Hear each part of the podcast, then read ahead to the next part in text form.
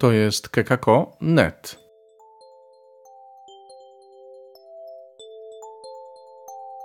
A w kekako.net między wiarą i nauką Chrystus zmartwychwstał. Witajcie.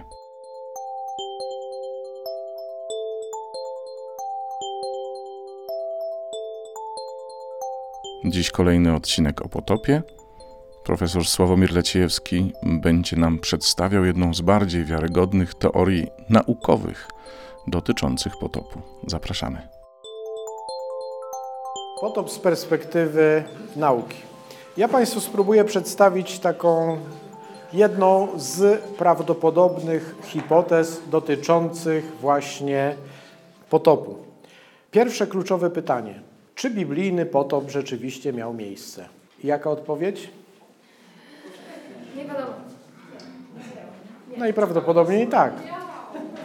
I to jest dość e, zaskakujące, tylko jest właśnie to ale. Ale nie wyglądał dokładnie tak, jak go przedstawia ten tak naprawdę mit babiloński, przepisany troszeczkę z, z przeredagowany, który został zapisany w Księdze Rodzaju od rozdziału 6 do 11. Bo potop to była jakaś tam końcowa faza pewnego wcześniejszego kataklizmu, a tak naprawdę serii kataklizmów. Czyli potop był prawie na samym końcu i faktycznie był bardzo uciążliwy. Od czego to się zaczęło? Najprawdopodobniej zaczęło się od uderzenia komety. Wiecie Państwo, że istnieją takie obiekty, które się nazywają kometa, czyli małe ciało niebieskie poruszające się w układzie planetarnym, które na krótko pojawia się w pobliżu gwiazdy centralnej. Ciepło z gwiazdy powoduje, że tam ona paruje i tak dalej, się pojawia ogon. Komety są zbudowane głównie z lodu, takiego brudnego, tak jakby ktoś brudnego śniegu ulepił bałwana, tam trochę jakiegoś brudu będzie, trochę jakichś kamieni w środku i tak dalej, taka kuleczka. Tak? I to mniej więcej jest kometa. I jak tam wyliczono, najprawdopodobniej w roku 7640 przed Chrystusem, tutaj jest dość duży margines błędu, plus minus 170 lat, uderzyła w Ziemię kometa. Tylko tyle, że ona się wcześniej rozpadła na 7 kawałków. To jest dość ważne, bo się okazuje, że te mity o potopach się pojawiają w różnych kulturach i w, u Indian w Ameryce Północnej, i gdzieś tam e, w okolicy Australii i tak dalej, i tak dalej. I wszędzie gdzieś tam się pojawiają mity o jakimś tam potopie. Może to być tak, że to gdzieś tam w pamięci ludzkiej obraz jakiegoś kataklizmu się pojawił. Tak? Oczywiście jest to jedna z możliwych hipotez, taka w miarę prawdopodobna, gdzie można by było mówić o potopie jako zjawisku takim dość globalnym, a nie tylko lokalnym. Bo oczywiście są też rzeczy związane z potopem, które mówią, czy ustalenia, które mówią o tym, że potop był zjawiskiem lokalnym gdzieś tam na Bliskim Wschodzie. Ja do tej, o tej książce troszeczkę Państwu ją też zrecenzuję, tak? bo tutaj dobry w kontekście naukowym rozdział, czyli tej książki e, Tolmanów, a jednak był potop, dobry rozdział jest tylko drugi i on ma e, znamiona rozdziału naukowego, Pierwszy, trzeci i czwarty niekoniecznie. Później Państwu powiem dlaczego. Więc my sobie skorzystamy, ale tylko i wyłącznie z rozdziału drugiego, bo tutaj ci autorzy piszą o tym, na czym się znają, a w pozostałych rozdziałach piszą o rzeczach, o których nie mają zielonego pojęcia i to od razu widać. Ale uderza kometa. I co się wydaje, wydarza? Na, najpierw wiecie też Państwo, że jak kometa kilka razy przelatuje koło jakiejś gwiazdy, czyli w naszym wypadku koło Słońca, ona się rozgrzewa i traci strukturę. Najczęściej też w silnym polu grawitacyjnym, czyli w silnym zakrzywieniu czasoprzestrzeni, żeby powiedzieć precyzyjnie, obiekty, które są niestabilne, na przykład trochę podgrzany lód i tak dalej, to się może rozpaść na wiele kawałków. I wiele komet się rozpada na wiele kawałków. I tak zrekonstruowano, że najprawdopodobniej to są miejsca tych uderzeń. Czyli tutaj widzicie Państwo, jest też jedno uderzenie, które zrekonstruowane jakiegoś mniejszego fragmentu w ląd, tak? a większość z tego to były gdzieś uderzenia w morza lub oceany. I co się wtedy dzieje, jeżeli taka kometa, która ma, jak widzieliśmy, kilkukilometrową średnicę, uderza w ocean. Co się wtedy dzieje? Coś z bardzo dużą prędkością uderza w ocean. Przede wszystkim coś leci z dużą prędkością, bardzo dużą i uderza w ciało, które ma jakby duży współczynnik tarcia, no to trze jedno drugie, tak najprościej mówiąc, i wtedy się robi gorąco, tak? I to bardzo gorąco. Na pewno powyżej 100 stopni, więc co się dzieje z wodą? Zaczyna wrzeć, tak? I to na bardzo dużym obszarze.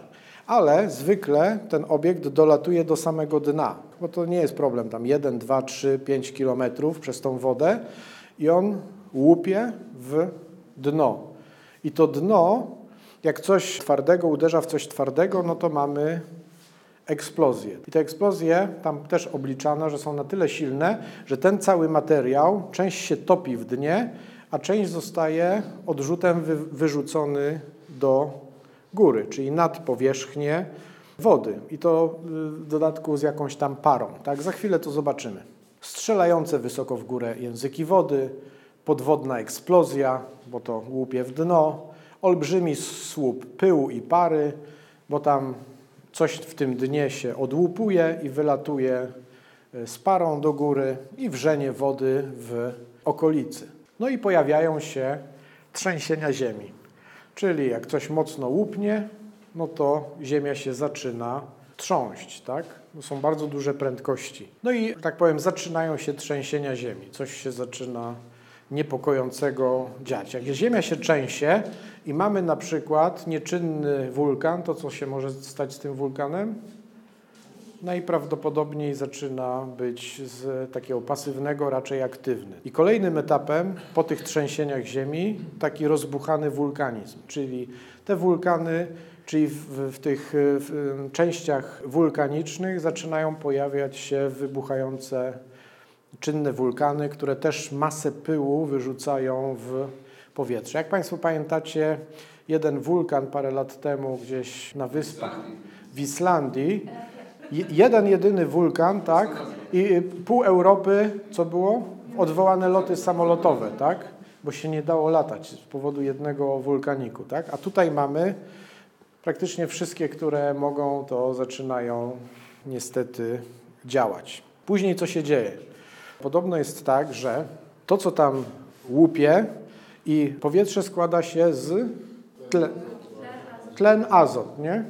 No i y, podobno w takich dużych temperaturach się pojawiają, y, możliwość zaistnienia reakcji, że się pojawiają tlenki azotu i kwasy azotowe. I to wszystko po tym impakcie z tą parą w postaci gazu leci do góry, oddala się, czyli się schładza i co robi? Spada ładnie. Czyli na dużych obszarach pojawiają się bardzo kwaśne deszcze, które, że tak powiem, wyżerają, tak?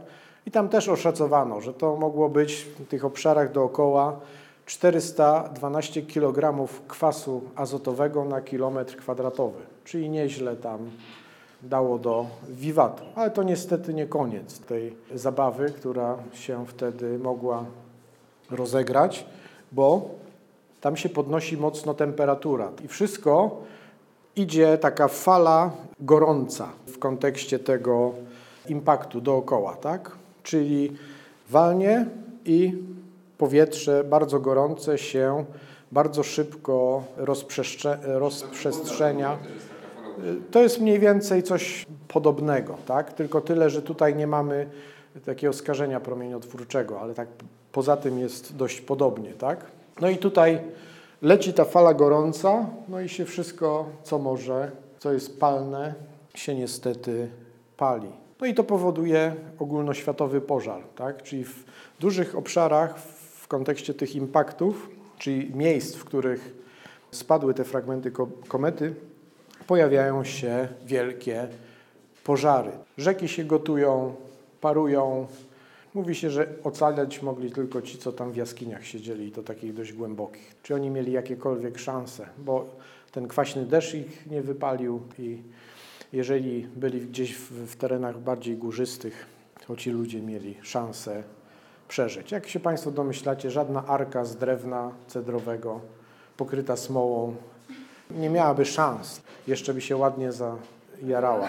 No i to tutaj się zaczyna po tych pierwszych etapach zagłady świata, która jest spowodowana uderzeniem komety, opadami rozżarzonego materiału, który jest z dna wyrzucony siłą odrzutu czy trzęsieniami ziemi, falą uderzeniową, szokiem termicznym, chmurami trujących gazów, deszczami kwasu, światowym pożarem, no i na dokładkę pojawia się powódź, czyli potop.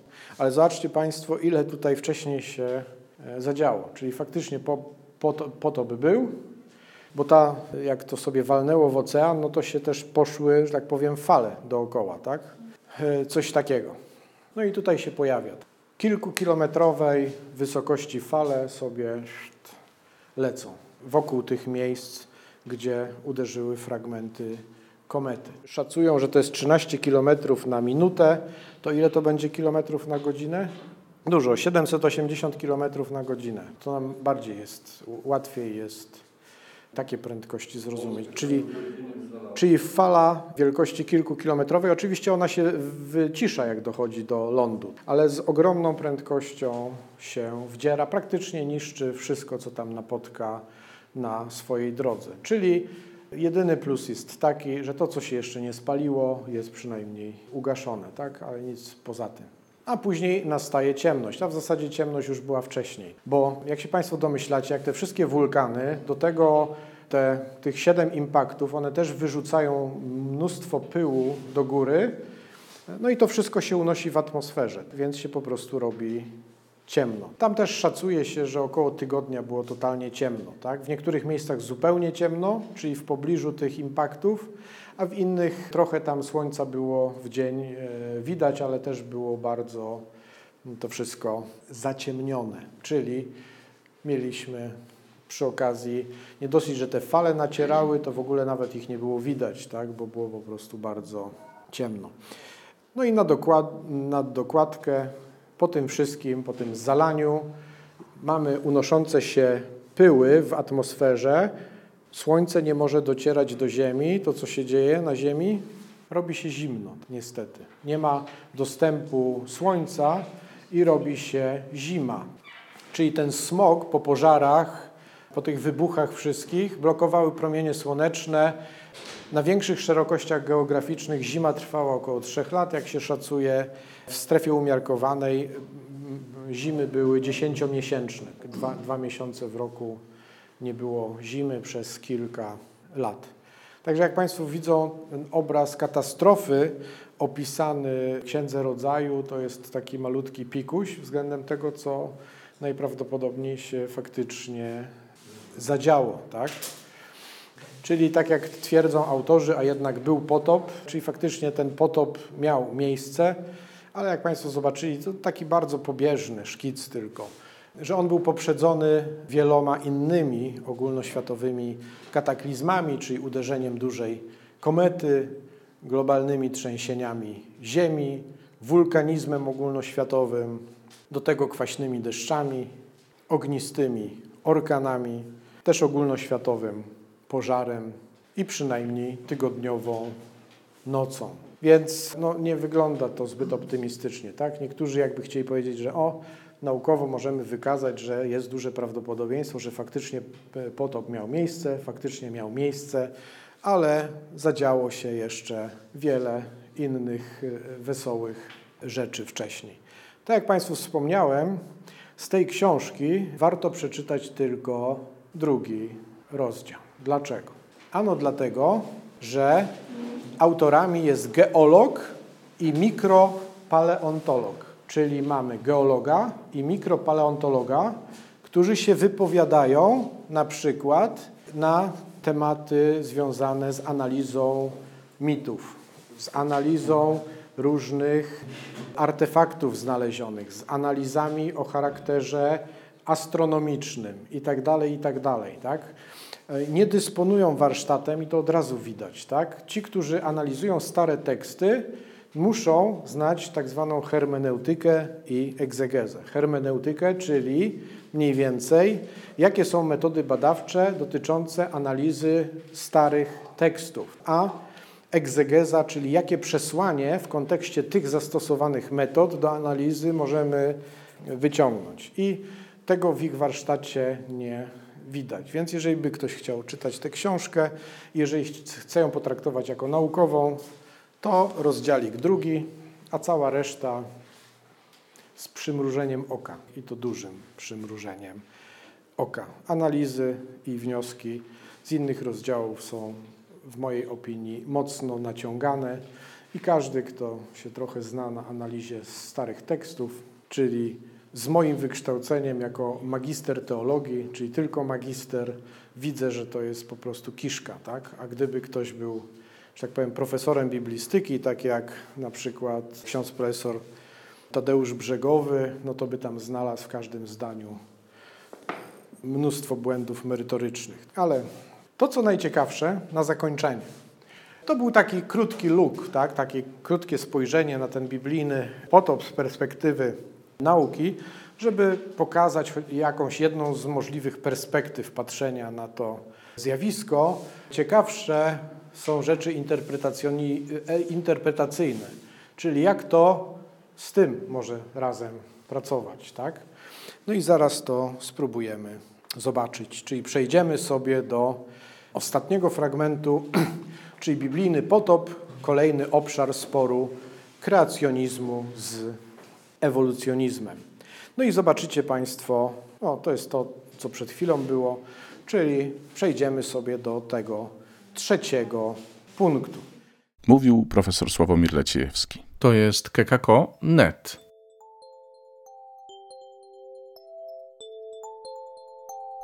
Zapraszamy znów za tydzień.